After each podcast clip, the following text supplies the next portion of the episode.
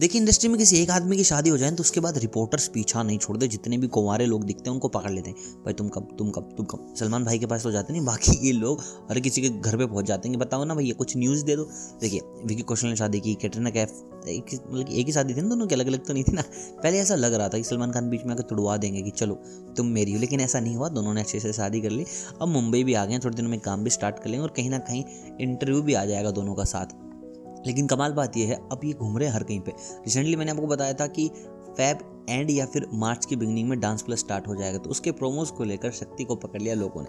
Promo shoot के लिए गई हुई थी स्टूडियो तो वहीं उनसे काफ़ी सवाल पूछे गए। और भाई, कुछ जवाब सुनकर ऐसा लग रहा है कि यार 2022 में क्या शक्ति की शादी हो जाएगी? देखिए, सबसे पहले तुम आपको बता दूँ, शक्ति राघव से शादी नहीं कर रही। बहुत से लोगों को उम्मीद थी कि शक्ति राघव से शादी करेगी, राघव से शादी करेगी, राघव से शादी करेगी। क्योंकि रिसेंटली राघव ने कहा है कि उनका भी पाँच साल शादी करने का कोई भी मन नहीं है। और शक्ति ने कहा है कि हो सके तो 2020 में मैं शादी कर लूँगी। अब सबसे बड़ा डाउट ये आ रहा है, अगर शक्ति राघव के साथ शादी नहीं कर रही तो कौन है वो आदमी? डांसर्स में तो कोई नहीं हो सकता। सबसे पहले पुनीत मतलब ही नहीं है, शादीशुदा आदमी। धर्मेश धर्मेश की अपनी गर्लफ्रेंड अगर आपको नहीं पता धर्मेश की गर्लफ्रेंड कौन है, और कब वो लोग बंधने वाले हैं शादी के बंधन में तो भाई चैनल पर वीडियो पड़ी है, वो ज़रूर देख लेना। और भाई शक्ति का नाम ज़्यादातर किसी के साथ जुड़ा नहीं। बिगनिंग में सलमान के साथ जुड़ा करता था और सलमान खुद शादीशुदा है।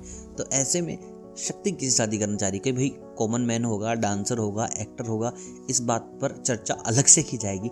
लेकिन अभी तक ऐसा कुछ भी नहीं है। और राघव की अगर पूछा जाए तो राघव ने तो भाई बता देंगे पाँच साल शादी नहीं करेंगे, पहले बहुत सारी मूवीज़ करेंगे और ज़्यादा नाम कमाएँगे, उसके बाद जाकर कहीं वो करेंगे शादी। सकती का कहना जैसे ही डांस प्लस सीज़न सेवन खत्म होगा, वो अपनी शादी की तैयारियों में लग जाएगी।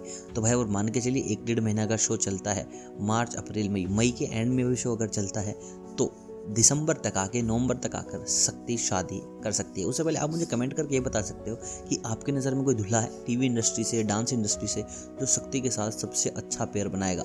राघव का भी नाम लिख सकते हो, लेकिन राघव ने अभी ऐसी खबरों पर बिल्कुल ऐसे ना ताला लगा दिया कि भैया, नहीं तो नहीं। तो आप अपने हिसाब से बता दीजिए कि शक्ति का पेयर सबसे अच्छा किसके साथ बनेगा? वो टेरेंस भी हो सकते हैं, क्योंकि इनकी डांस केमिस्ट्री अगर आपने देखी है सो आप मना नहीं कर सकते। बहुत ज़बरदस्त केमिस्ट्री इन दोनों लोगों की।